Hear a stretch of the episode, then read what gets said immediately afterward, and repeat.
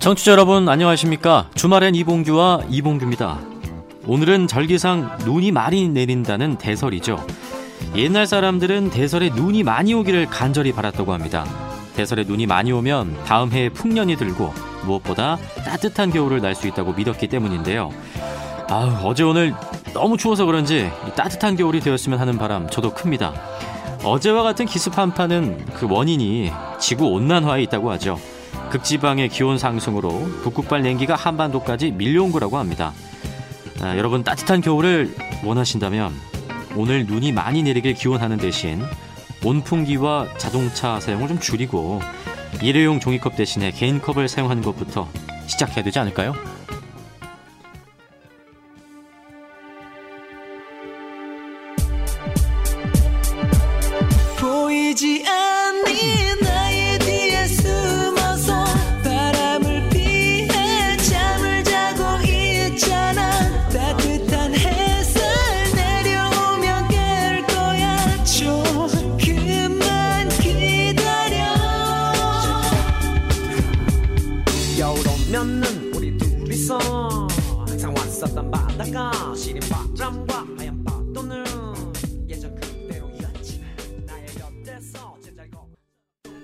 12월 7일 토요일 CBS 표준 FM 주말엔 이봉규와 문을 열었습니다. 첫 곡으로 터보의 회상 전해드렸어요. 어, 겨울 얘기로 좀 오늘 오프닝을 시작해봤는데 기후변화에 있어서 어떤 과학자들은 지구가 더 이상 상황을 되돌릴 수 없는 그런 시점인 티핑 포인트를 지났다고도 주장합니다. 위기를 복구하는 게 불가능하다는 얘기인 거죠. 그런데요, 이런 주장까지 들려오는 상황에서 우리는 너무나도 관심이 없습니다. 지구의 내일을 생각하지 않고 오늘만 살고 있죠. 환경 운동가뿐만이 아니라 뭐 교황청이나 유엔 여러 기업들이 입을 모아서 지금 기후 재앙이 임박했다고 경고를 쏟아내고 있습니다. 환경 단체가 아니라 심지어 미국 국방부가 이 최악의 기후 재앙 시나리오도 마련했다는 얘기가 들릴 정도입니다. 티핑 포인트를 지났든 안 지났든 뭐 당장 행동해야 할 때입니다. 뭘 해야 하는지는 우리 모두가 잘 알고 있으리라 생각합니다. 주말엔 이봉규와 오늘도 저녁 8시까지 생방송으로 여러분과 함께하겠습니다. 지금 듣고 싶은 노래 있다면 신청곡 보내주십시오. 단문 50원, 장문 100원의 정보 이용료가 있는 샵 112번으로 문자 메시지 보내주시거나 카톡과 레인보우도 열려 있습니다. 광고 듣고 오죠.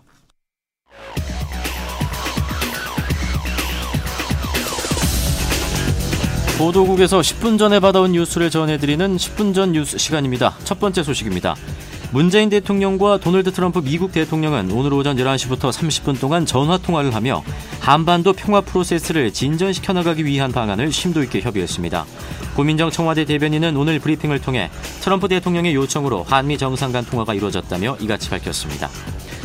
자유한국당 황교안 대표는 오늘 페이스북을 통해 청와대 울산시장 선거 개입 의혹과 관련해 이제 문재인 대통령이 직접 나서서 해명하라고 밝혔습니다. 황 대표는 작년 지방선거에서 청와대와 수사기관이 수단과 방법을 가리지 않고 야당 후보를 탄압하고 여론을 조작했다며 누가 봐도 명백한 부정선거 행위라고 주장했습니다.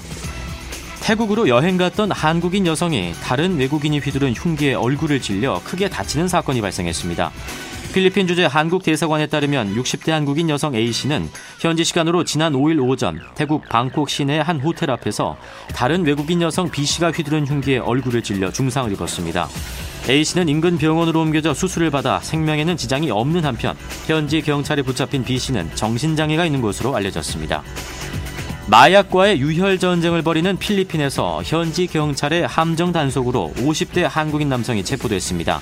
현지 언론에 따르면 57살 김모 씨는 지난 1일 필리핀 수도 메트로 마닐라에서 필로폰 50g을 우리나라 돈으로 120만 원에 사겠다며 접근한 위장 경찰에게 붙잡혔습니다.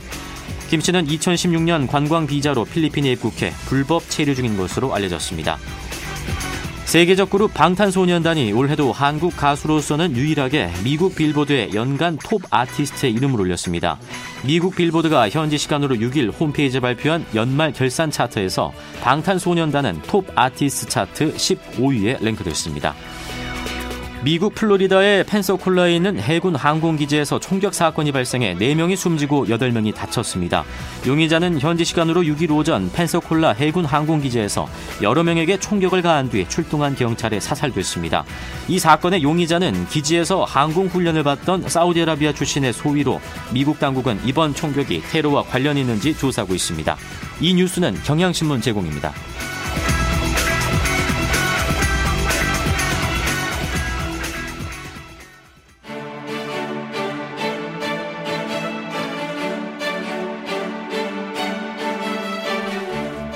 오늘의 중요한 뉴스 또한 주간 놓친 뉴스를 살펴보는 시간을 달리는 뉴스 시간입니다. 오늘도 뉴스 읽어주는 남자 고발 뉴스 민동기 미디어 전문 기자와 함께합니다. 어서 오십시오. 안녕하십니까. 저희가 11월에 만났는데 이제 12월에 만나게 됐습니다. 시간 참 빠르네요. 굉장히 빠릅니다. 뭐 연말에 뭐 특별한 계획이라도 있으십니까, 우리 민동기 씨? 없습니다. 없으세요? 그냥 레귤러대로 아. 네, 일하는 대로 계속 해야 될 것 같습니다. 연말도 주말에는가 또 김현정의 뉴스쇼 함께 하시고 저희 CBS와 함께 풍성한 한 해를 보내시겠네요. 그렇습니다. 네. 네. 2019년 마무리는 CBS와 함께. 마음이 아픕니다. 네. 자, 오늘 어, 앞서서서 음, 말씀드렸는데 문재인 대통령이 오늘 도널드 트럼프 미국 대통령과 정상 통화를 했습니다. 트럼프 대통령이 요청을 했고요. 네. 오전 11시부터 30분 동안 통화를 했습니다. 최근 한반도 상황이 엄중하다는 데 인식을 공유를 했고 북미 간 비핵화 협상의 조기 성과를 달성하기 위해서 대화 모멘텀이 계속 유지돼야 한다. 네. 여기에 공감을 했다고 합니다. 아, 통화 내용은 특별한 게 없는데요. 다만 트럼프 대통령이, 대통령이 먼저 통화를 요청해 왔다는 점은 일단 눈여겨볼 필요는 있는 것 같습니다. 어떻게 해석할 수 있을까요? 최근 북한이 미국을 압박을 하면서 올해 안에 태도 변화가 없을 경우에 중대 결심을 할 수도 있다. 네. 뭐 이런 뜻을 내비치지 않았습니까? 김정은 북한 국무위원장이 중대 결심을 할 때마다 백두산에 오르거든요. 백마 타고. 그렇습니다. 네. 근데 최근에 백두산 천지에 오르는 모습을 또 대외적으로 공개를 하게 맞습니다. 됐습니다. 그리고 조선노동당 중앙위원회 7기 5차 전원 회의가 이달 이제 하순에 연다고도 공식적으로 밝힌 음. 그런 상태인데요. 그러니까 이때 아마 중대한 문제들을 좀 결정을 할 것으로 보입니다. 네. 그러니까 2018년부터 계속 이어져 왔던 대미 협상 노선에 상당히 좀 변화를 줄 수도 있다. 이런 음. 점을 예고를 한 것으로 보입니다. 네. 그렇다면은 트럼프 대통령이 문 대통령에게 뭔가 요청을 했다는 거 아니에요? 일종의 어떤 역할을 주문했다는 겁니다. 사실 그렇게 주문을 했으면 굉장히 좋은데요. 아닙니까? 어, 그렇게 해석이 가능한지는 상황을 조금 봐야 될것 음. 같습니다. 근데 분명한 것은 북한이 이제 탄도미사일을 발사하거나 태세 전환을 하게 된다면 그동안 그 비핵화 대화 노력 있지 않습니까? 네. 이게 원점으로 가는 거 아니겠습니까? 그러니까 내년 재선을 노리는 트럼프 대통령 입장에서는 대단히 난감한 상황이 될 수도 있는 거고요. 음. 먼저 통화를 요청을 했다는 것 자체가 북한의 이 같은 움직임을 좀 멈추기 위한 일종의 제스처일 가능성이 좀 있는 것 같습니다. 네. 근데 구체적으로 어떤 것인지는 뭐 청와대도 그렇고 미국 음. 쪽에서도 확인해 주지 않고 있는 그런 상황입니다. 일단 급하긴 한 것 같아요, 뭔가. 그렇습니다. 현재 북한의 태도를 보면은 미국이 진짜 뭔가 구체적인 대책을 내놓진 않고선 뭔가 분위기 전환은 힘들 것 같습니다. 저도 지금 비슷한 생각인데요. 예. 북한은 지속적으로 미국이 새로운 계산법을 내놓지 않고 제재와 압박을 고수를 한다면 새로운 길을 모색하겠다. 네. 계속 입장을 밝히고 있거든요. 근데 중요한 것은 미국이 새로운 계산법을 아직 내놓지 않고 있다는 겁니다. 그러니까 이런 상황에서 우리 정부 입장이 지금 놓여 있는 그런 상태인데요. 네. 한반도 문제 당사자 아닙니까? 우리 그렇죠. 우리 정부가. 예. 정부가 어떤 방식으로든 적극적인 역할을 하도록 또 미국이 어, 적극적으로 뭐 이렇게 뒤에서 밀어주지도 않았고요. 음. 최근 남북 대화라든가 교류가 교착 상태를 보이고 있는데 네. 우리 정부가 너무 미국 눈치를 보고 있다는 음. 북한의 불만도 상당히 반영이 돼 있거든요. 예. 예, 여러 가지로 좀 음. 문제가 꼬여 있는 그런 상황입니다. 근데 문 대통령의 그 중재자 역할이라는 것도 우리에게 어느 정도 자율권이 있어야 가능한 일이잖아요. 사실 대북 제재 그대로 유지한 상태에서 음. 남북 경협이라든가 개성공단 같은 문제를 해결할 수가 없거든요. 그렇죠. 미국이 계속 반대를 하고 있습니다. 네. 트럼프가 트럼프 대통령이 오늘 통화에서 혹시 뭐 이런 상황에 대한 나름의 카드를 제시를 했다면은 음. 뭐 나름의 해법을 모색해 볼 수도 있을 것 같지만 네. 만약에 그게 아니라면 상당히 전망은 불투명하다고 봐야 할 것 같습니다. 음. 참 우리 정부 입장에서 쓸 수 있는 카드가 그렇게 많지 않거든요. 네. 뭐 북한과의 물밑 접촉을 더 적극적으로 추진을 한다든가 아니면 중국을 통해서 대화의 물꼬를 튼다든가 이런 방안밖에 없는 그런 상황인데 네. 한 가지 좀 희망이 좀 가져볼 수 있는 대목은 네. 이달 중순에 비건 대표가 방한을 하거든요. 음. 이때 방한을 할 때 트럼프 대통령이 어떤 카드를 들고 올 것인가 음. 이건 한번 지켜봐야 네. 할것 같습니다. 뭔가 좋은 일 있기 전에 완전 좀 힘든 일이 가득한데 네. 이번에도 그런 일이었으면 좋겠습니다. 상황이 좀 반전되기를 그렇습니다. 개인적으로 기대해 봅니다. 네. 자 이번 주에 또 관심 있게 봐야 될 사안이 개각 소식이에요. 문재인 대통령이 법무부 장관 후보로 추미애 더불어민주당 의원을 지명을 했습니다. 조국 전 장관이 지난 10월 사퇴한 뒤 한 두 달 정도 됐고요. 만약 추미애 후보자가 국회 인사청문회를 통과하게 되면 네. 참여정부 때 강금실 법무부 장관이 법무부 장관을 했었거든요. 그렇죠. 두 번째 여성 법무부 장관이 됩니다. 네. 아, 추미애 후보자는 판사 출신이고요. 어, 오선 의원입니다. 네. 그리고 청와대 공식 지명 발표 뒤에 추 후보자가 입장을 내놓았는데 사법개혁과 검찰개혁은 이제 시대적 요구인 만큼 소명의식을 가지고 음. 최선을 다하겠다 이런 각오를 내비치기도 했습니다. 문재인 대통령의 추 후보자의 이 법무부 장관 지명 어떤 포석으로 봐야겠습니까? 국회 인사청문회 통과 가능성을 가장 크게 일- 염두에 둔 것으로 보이고요. 네. 뭐 검찰 개혁을 위한 추진력이라든가 법조 전문성, 호남 출신이기 때문에 지역 탕평 인사도 고려를 한 것 같고 여성 장관 확대 등도 염두에 둔 것으로 음. 보입니다. 통과가 안 될 거라는 그런 예상은 거의 없죠. 그렇습니다. 네. 어, 문재인 대통령이 원래 그 정기국회가 끝난 뒤에 이낙연 국무총리 후임과 법무부 장관 후보자를 함께 인선할 것이다 이런 관측이 굉장히 많았거든요. 네. 근데 최근에 그 청와대 하명 수사 의혹과 관련해서 검찰과 청와대가 정면으로 좀 충돌하는 그런 양상을 보이고 있지 않습니까? 그러니까 여권 일각에서는 이걸 이대로 뒀다가는 검찰 개혁의 정당성은 물론 물론이고 음. 추진력도 떨어질 수 있다 이런 네. 우려를 제기한 것 같고요. 이것 때문에 법무부 장관 인선을 조금 앞당겼다 이런 분석도 나오고 있습니다. 그렇다면 검찰 개혁을 두고 법무부와 검찰이 좀 충돌하는 상황이 발생할 수도 있겠네요. 좀 배제할 수 없을 것 같습니다. 네. 특히 검찰 개혁을 좀 진두지휘하려면 전문성하고 도덕성은 물론이고 네. 강력한 추진력이 필요하거든요. 이른바 강단이 좀 필요합니다. 음. 아, 지금 추미애 전 의원, 저 추미애 의원 별명이 추다르크거든요. 네. 굉장히 강단 있는 인사로 분류가 되고 있는데 그래서 추미애 후보자를 좀 지명한 게 아닌가 음. 이런 판단이 좀 나오고 있고요. 물론 자유한국당 분위기는 정반대입니다. 사법 장악을 밀어붙이겠다는 대국민 선언이라면서 철저한 검증을 벼르고 있긴 합니다만 음.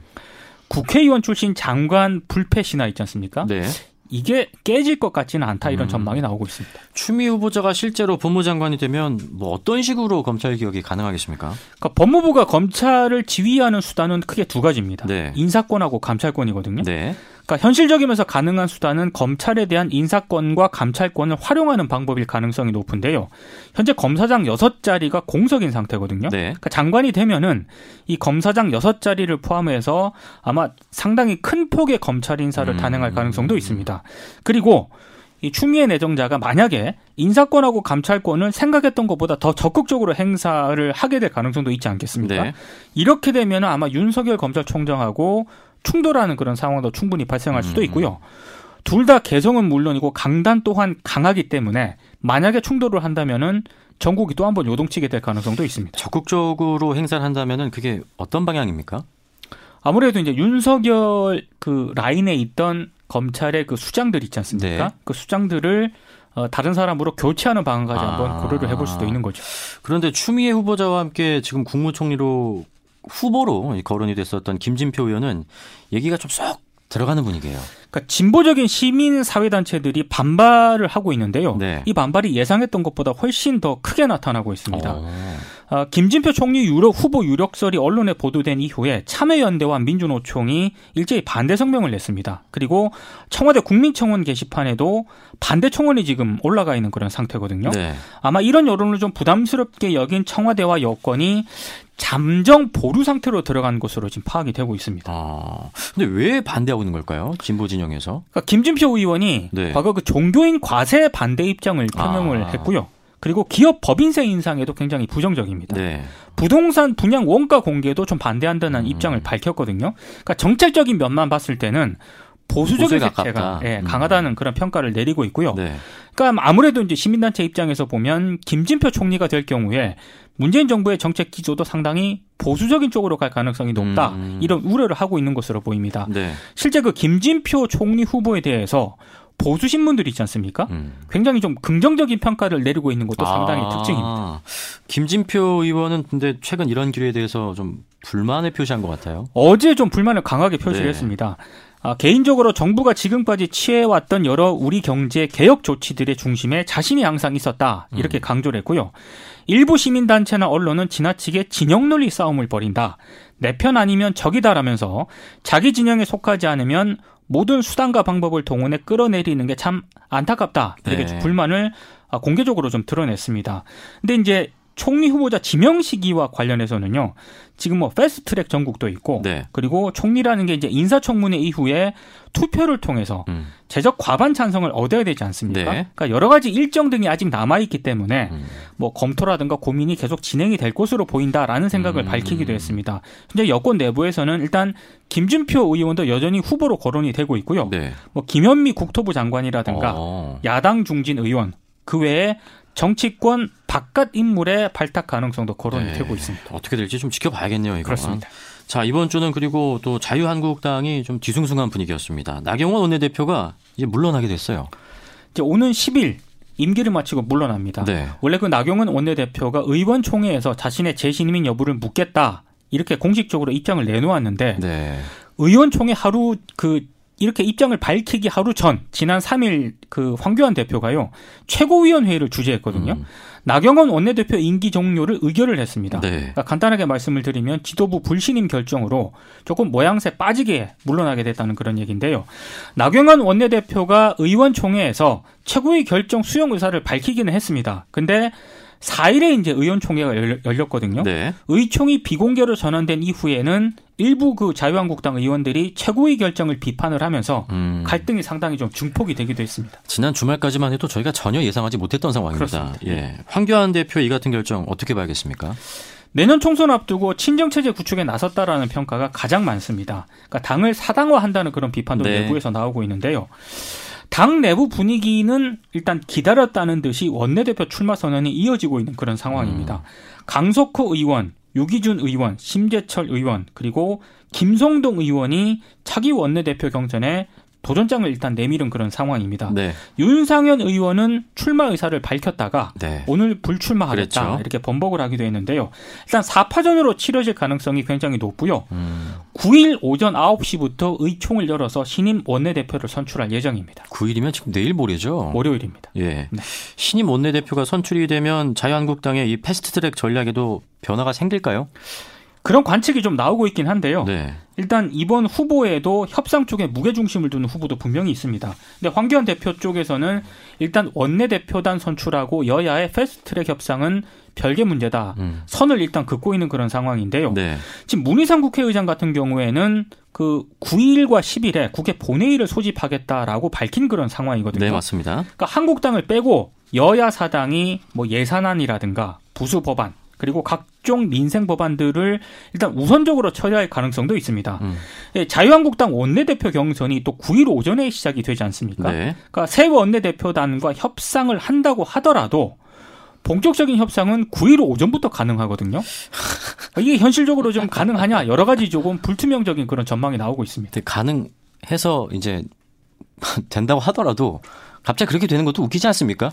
그러니까 최상, 했어야죠. 최상의 시나리오가 하나 있긴 한데요. 네. 일단 자유한국당을 제외하고 나머지 정당들이 있지 않습니까?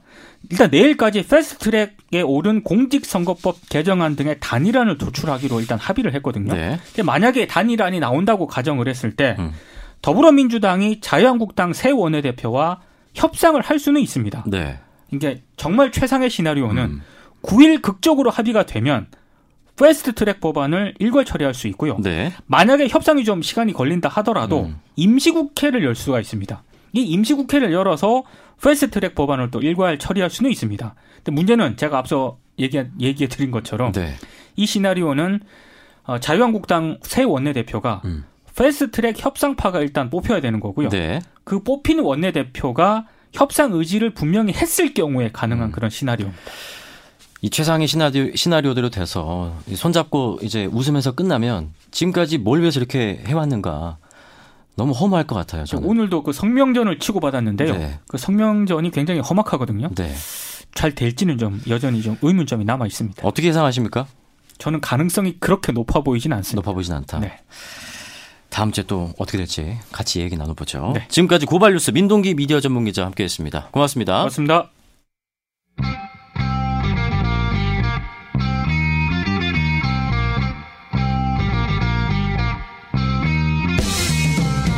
지금 만나 아, 당장 만나 우리 지금 만나 아, 당장 만나 휴대전화 너머로 짓고 있을 너의 표정을 나는 몰라 지금 시국에서 딱 의미 있는 노래가 나왔네요. 리쌍과 장기하가 함께한 우리 지금 만나 전해드렸습니다. 주말엔 이봉규와 생방송을 함께하고 계시고요. 우리 순수별님께서 문자 주셨어요. 봉디 대설인데 눈은 안 오고 날씨만 흐려요. 흐린 날에 만두 빚어서 먹으면 맛있죠. 3kg 한 포대 빚고 있어요. 3kg 한 포대를 만두로 빚고 계신다. 저라면은 그 정도 양이면 2021년까지 먹을 것 같습니다. 8455번님, 주말 추운 날씨에 모두 가족들과 휴일 즐길 텐데 저는 주말이 가장 바쁜 출장 요리사입니다. 지금도 대방동에 출장 나와 있어요. 잠시 쉬는 타임 라디오 듣고 있습니다.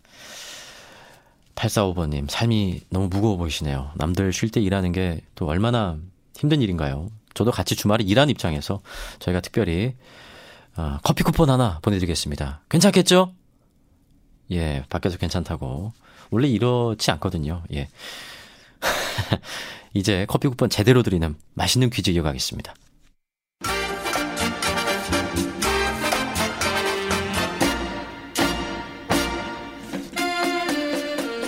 따뜻한 커피와 함께하는 맛있는 퀴즈 시간입니다. 오늘 퀴즈의 정답은 동물이에요. 이 동물은 식성이 좋은데다가 새끼도 많이 낳고 잘 자라서 다산과 부의 상징으로 여겨져 왔습니다. 그래서 저금통도 이 동물 모양이 제일 많고요. 꿈에 이 동물 나타나면 좋은 일이 생길 거라고 생각하기도 하죠. 2019년 올해가 시작됐을 때 이 동물의 해라고 해서 기대를 많이 모았었는데 하지만 전작 이 동물은 가장 혹독한 한 해를 보내고 있는 것 같습니다.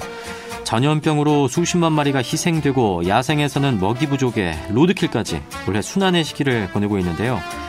야생에 사는 이 동물이 마을에 자주 출몰하는 건 도시 개발로 서식지가 줄어서 먹을 것이 부족해서라고 합니다.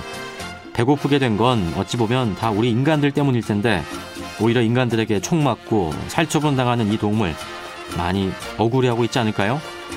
미국과 영국에선 오잉크 오잉크, 중국에선 후루후루, 핀란드에선 뢰뢰, 우리나라에선 꿀꿀 우는 이 동물은 어떤 동물일까요? 1번 코끼리, 2번 돼지, 3번 사자. 정답 아시는 분은 단문 50원, 장문 100원의 정보 이용료가 부과되는 샵 1212번으로 문자 메시지 보내주시면 되겠습니다. 정답 발표는 잠시 후 2부 시작하면서 전해드리죠.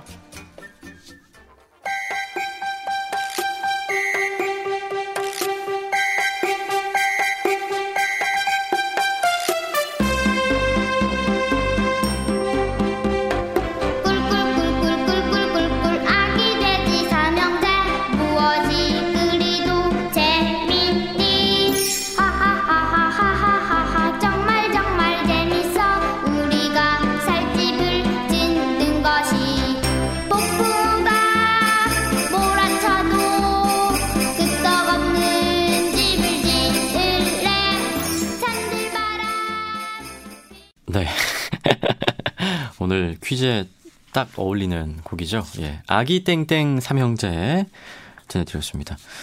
저는 미국, 영국에서 아기 땡땡 요 동물이 오잉크 오잉크 우는 건 알고 있었는데 핀란드에서 뢰뢰로 우는 건 처음 알았습니다. 뢰뢰 이거 어떻게 해야 될까요? 중국에서는 후루후루 하는데 아, 참 신기합니다. 훌로 훌로 이렇게 울까요? 어떻게 우는지. 다른 나라도 혹시 아시는 분 있으면 문자 주십시오. 궁금합니다. 계속해서 다음 코너 이어가겠습니다.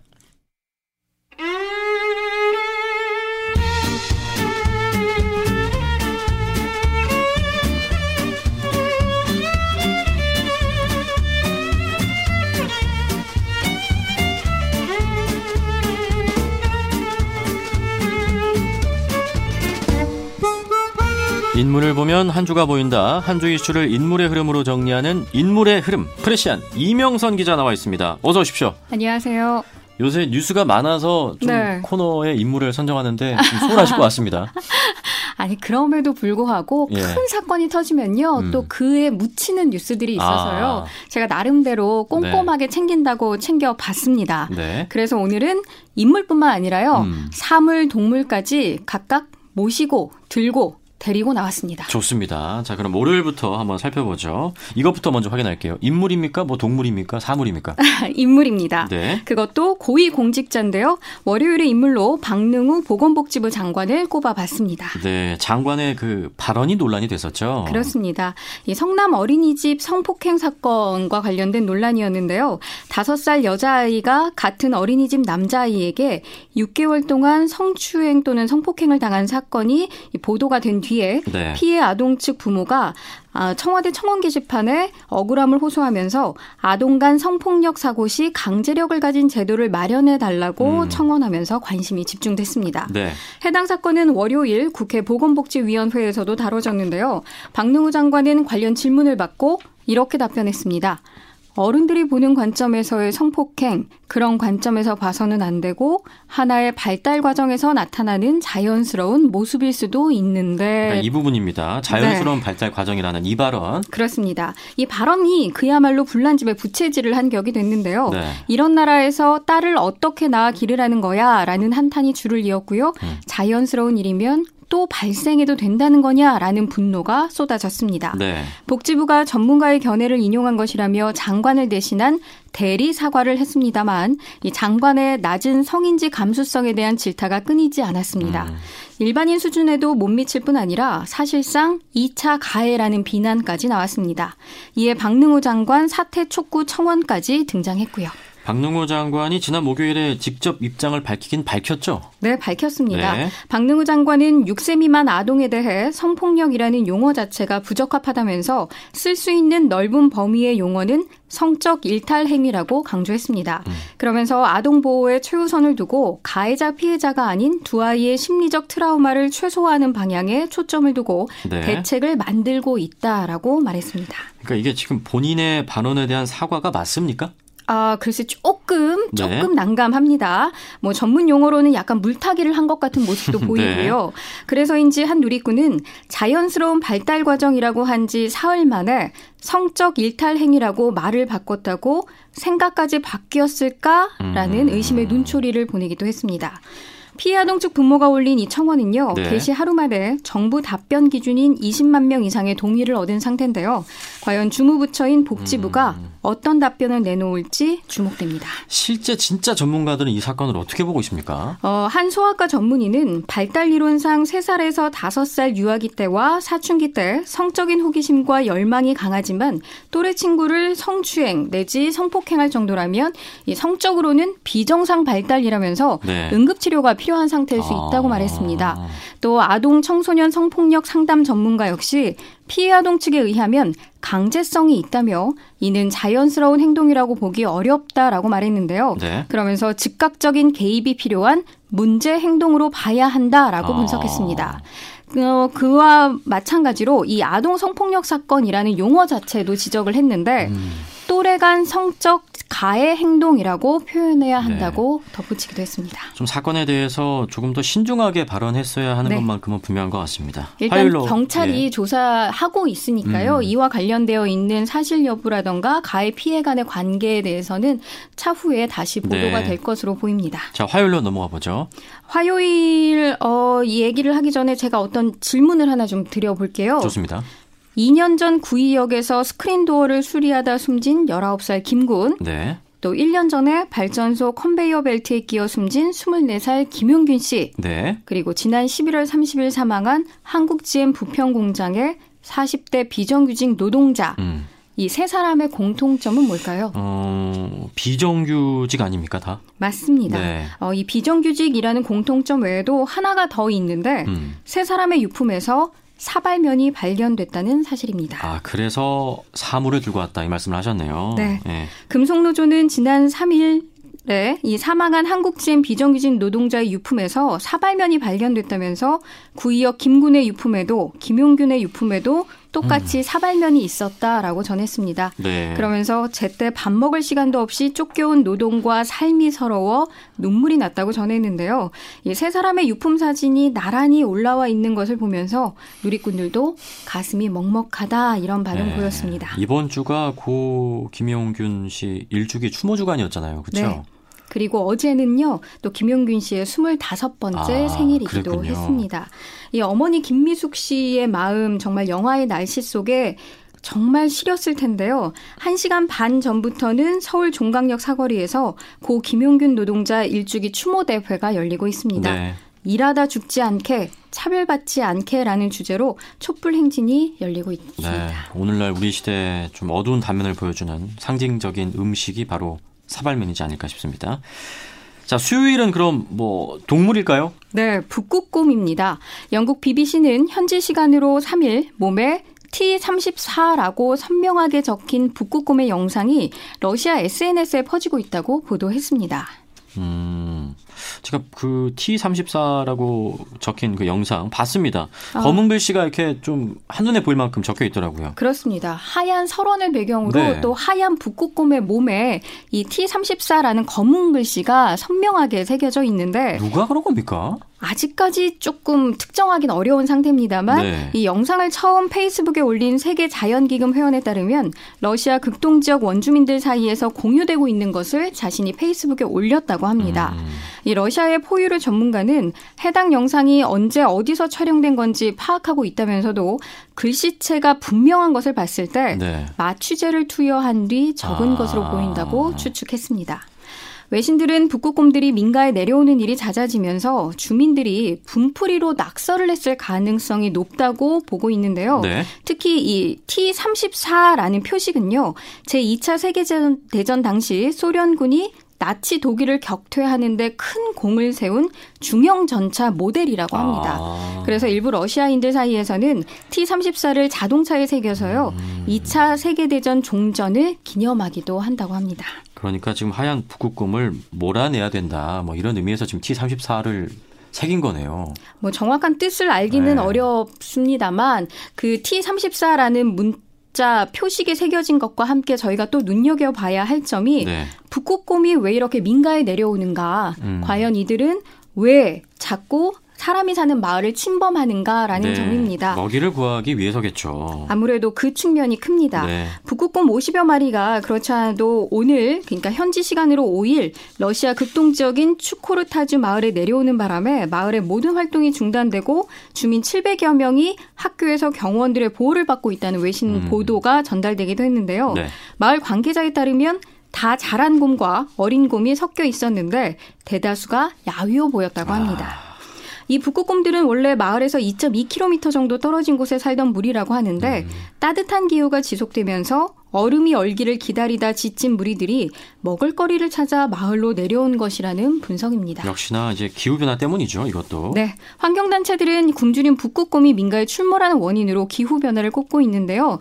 원래 물개를 잡아먹으면서 빙하에 살거든요. 그런데 지구 온난화 탓에 물개의 개체 수는 줄고 네. 결빙 지역이 감소하면서 북극곰이 먹이를 찾아 사람이 사는 곳으로 이동한다는 분석입니다.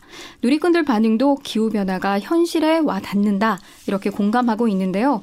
어, 목요일 이슈로 이 부분에서 자연스럽게 또 연결이 될 것 같습니다. 음, 네. 기후 변화를 전 세계인들에게 현실로 각인시키는 소녀가 있죠. 네. 어, 바로 그레타 툰베리입니다. 얼마 전에 그 노벨 평화상 후보로까지 이름을 올렸었잖아요. 그레타 툰베리. 그랬습니다. 네. 그러나 받지는 못했는데 그랬었죠? 이 툰베리가 대한 노벨상으로 불리는 바른 생활상을 오. 받았습니다. 바른생활상 재단 측은 툰베리가 시급한 기후변화 대응 행동을 요구하는 정치적 목소리를 불러일으켰다면서 시상 사유를 설명했는데요. 시상자로 나선 독일 포츠담 기후 영향연구소 소장은 툰베리에 대해서 기후 대응 행동의 잔다르크다 이런 음. 평을 했습니다. 네. 툰베리는 이 기후 대응 행동 잔다르크라는 별칭처럼 수상 소감에서도 싸움이 계속될 것이며 우리는 절대 멈추지 않을 것이다 라고 전했습니다. 예, 당장 행동해야 됩니다. 네. 이제 그 제가 2세가 태어나고 나서 더욱더 네. 이 기후 변화에 관심을 갖게 되는데 우리 다음 세대가 살 세상 너무나도 지금 걱정이 됩니다. 기후 변화는 무엇보다 미래 세대를 위한 그러니까요. 현재 지- 현재 저희와 같은 성인들 또는 네. 기성세대들의 어떤 책임이고 음. 몫이기 때문에 더욱더 그 책임감을 크게 느껴야만 맞습니다. 하는 문제이기도 합니다. 자, 이제 금요일로 넘어가 보죠. 금요일의 인물은 좀 알 것 같습니다. 혹시 그 노태우 전 대통령의 장남 아닙니까? 맞습니다. 음. 어, 노 전 대통령의 장남 재헌 씨가 석 달 만에 다시 국립 5.18 민주묘지를 찾아 거듭 사과했다는 소식이 전해졌는데요. 오늘 오전까지도 이 노태우 장남이라는 검색어가 포털 사이트 상위권에 올라 있었습니다. 네. 5월 어머니의 집에 따르면 재헌 씨는 지난 5일 사전 연락 없이 광주 5월 어머니 집을 찾아왔다고 합니다. 그러면서 병석에 계신 아버지를 대신해 뭐라도 하고 싶다는 심정으로 왔다. 음. 광주의 아픔이 치유되길 기원한다라고 말했는데요. 네. 재헌 씨는 또이 서대문 형무소 앞에서 무릎을 꿇고 일본의 과거사를 사죄한 하토야마 유키오 전 일본 총리의 말을 인용해 사과는 피해자가 그만할 때까지 해야 그만하라고 할 때까지 해야 한다라면서 저도 그만하라고 하실 때까지 사과하고 싶다라는 이야기를 전한 것으로 알려졌습니다. 재헌 씨는 지금 계속 사과하겠다는 거네요. 그렇습니다. 네. 어, 이 과거사에 대한 사과라고 하면요. 또 독일 정치인들의 이야기를 빼놓을 수가 없는데요. 네. 앙겔라 메르켈 총리가 현지 시간으로 어제 폴란드의 아우슈비츠 비르케나르 강제 수용소를 찾아서 사과했습니다. 메르켈 총리는 독일인이 저지른 야만적인 범죄 앞에서 부끄러움을 느낀다며 범죄에 대한 기억은 끝나지 않은 우리의 책임이다. 네. 책임을 인식하는 것은 우리 국가 정체성의 일부라고 말했습니다. 메르켈 총리 외에도 독일 역대 총리들은 계속해서 사과를 하고 있습니다. 네, 메르켈 총리는 네. 이 총리 자격으로 폴란드의 강제 수용소를 방문한 것은 처음입니다만 1977년에는 헬무트 슈미트 전 총리가 1989년과 1995년에는 헬무트 콜 전 총리가 이곳을 방문해 사과했습니다. 네.